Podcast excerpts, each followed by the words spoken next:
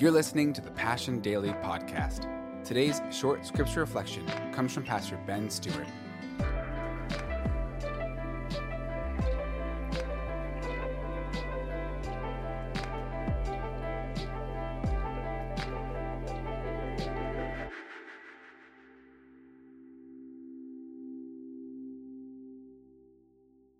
Well, welcome to round six of 20 days in 2 Timothy How to be a disciple of Jesus in a difficult day. That's what we're learning in this book. How to associate with Christ and why in a context where it may cost you. And here, Paul is going to give Timothy a motivational speech in this section. So we're in 2 Timothy chapter 2, starting in verse 3, and listen to what he says Share in suffering as a good soldier of Christ Jesus. No soldier gets entangled in civilian pursuits, since his aim is to please the one who enlisted him.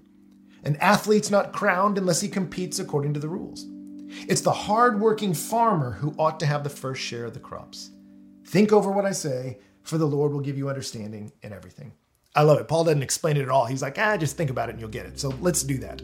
Uh, one reason why I love studying athletes and soldiers is because I know they've done the math They've done the calculation that I have a purpose that's worthy of my pain. There's something that's worth what it may cost for me to do it. So I will go through deprivation, I will go through difficulty, I will abstain from certain things, embrace certain hardships, because there's something that is worth it. Nietzsche said, He who has a why can bear almost any how. And what I love that Paul does here with Timothy is he's telling him, We have the greatest of all whys. We have a message that endures. So many other campaigns will fade, but the campaign of Jesus Christ goes on forever. These are the words of life, and they're worthy of your life. Count the cost of it, Timothy, and this purpose is worthy of the pain that may come. And some of us feel that pain that your association with Jesus may cost you socially in the midst of a difficult day. And Paul encourages us it's worth it. And he does it by saying, share in suffering. Again, you're not alone. All around the globe and all throughout history, people who've associated with Jesus, that has cost them. And he says, don't shrink back from it, Timothy, own it. Share in the suffering as a good soldier of Christ Jesus. And then he gives us these three illustrations. And the way he does it, you could kind of think of it in these three categories. He gives a role, he gives a requirement, and then he gives a reward. He gives the motivation of why these people do what they do. So we talked about soldiers. That's the first role. What's their requirement? In this text, they don't get entangled with civilian pursuits. There's things that normal civilians get involved in. I don't have time to get involved in. That's the emphasis here that I've got a mission that's important. So there's things that are important to you that don't matter to me. Civilians are worried about, oh, where are we going to brunch? What are we going to do? How many followers do I have? He said, hey, we got a mission. I can't worry about all that stuff. A soldier has to stay focused. This role has a requirement. I don't do what some of my friends do. I don't get absorbed with some of the things that absorb my friends. Why? He said, because when you do that, you get to please the one who enlisted you. Somebody called me to a greater purpose, and I want to please him. So, these other things some of my friends are into, I have to sweep them aside. They may be okay for them, they're not okay with me. I have a higher calling. And then he moves to an athlete.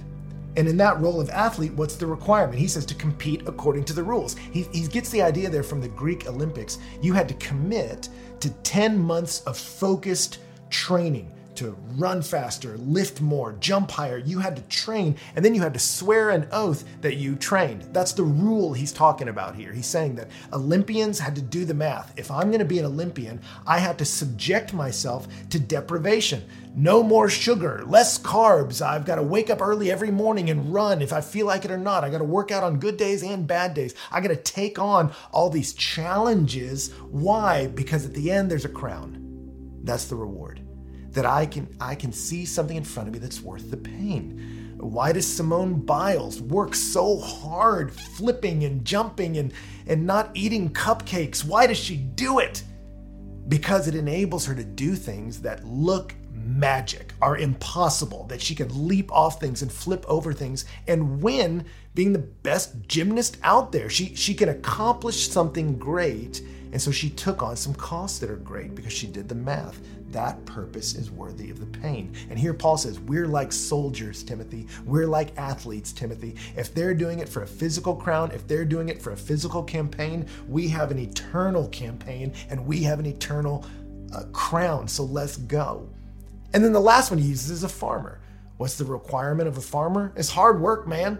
You got to pull up weeds, you got to till soil, you got to chase off bugs. It's labor to be a farmer. He says, but what's the benefit? You get to be the first to share the crops. You get to enjoy that which you invested in. And so, why are we meant to do what Paul's called us to do? Grip the Word of God and entrust it to other people. Why do you want to get into the game of being associated with Jesus, learning His Word, and passing it along to others? If it may cost you, cost you not being able to go out certain times or different nights of the week, why, why would you do some of this stuff? Because there's benefits the world knows nothing of.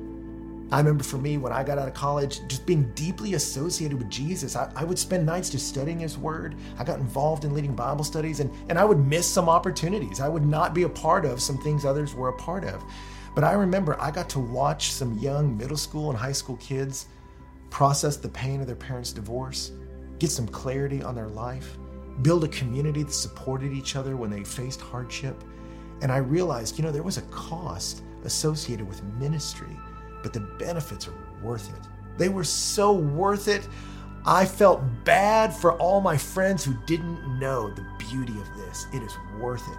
The fruit, the crown, the pleasure of the one who enlisted me is worth it. So think about that. This is the greatest of all causes to associate with Christ. To be a disciple of Jesus in a difficult day is worth your energy and time. So, what you're doing here is good. Lean into the Word of God.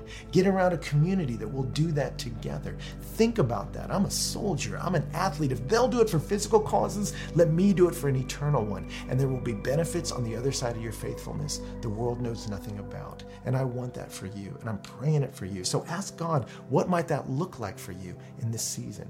To lean in like a soldier, like an athlete. What needs to get out of my life?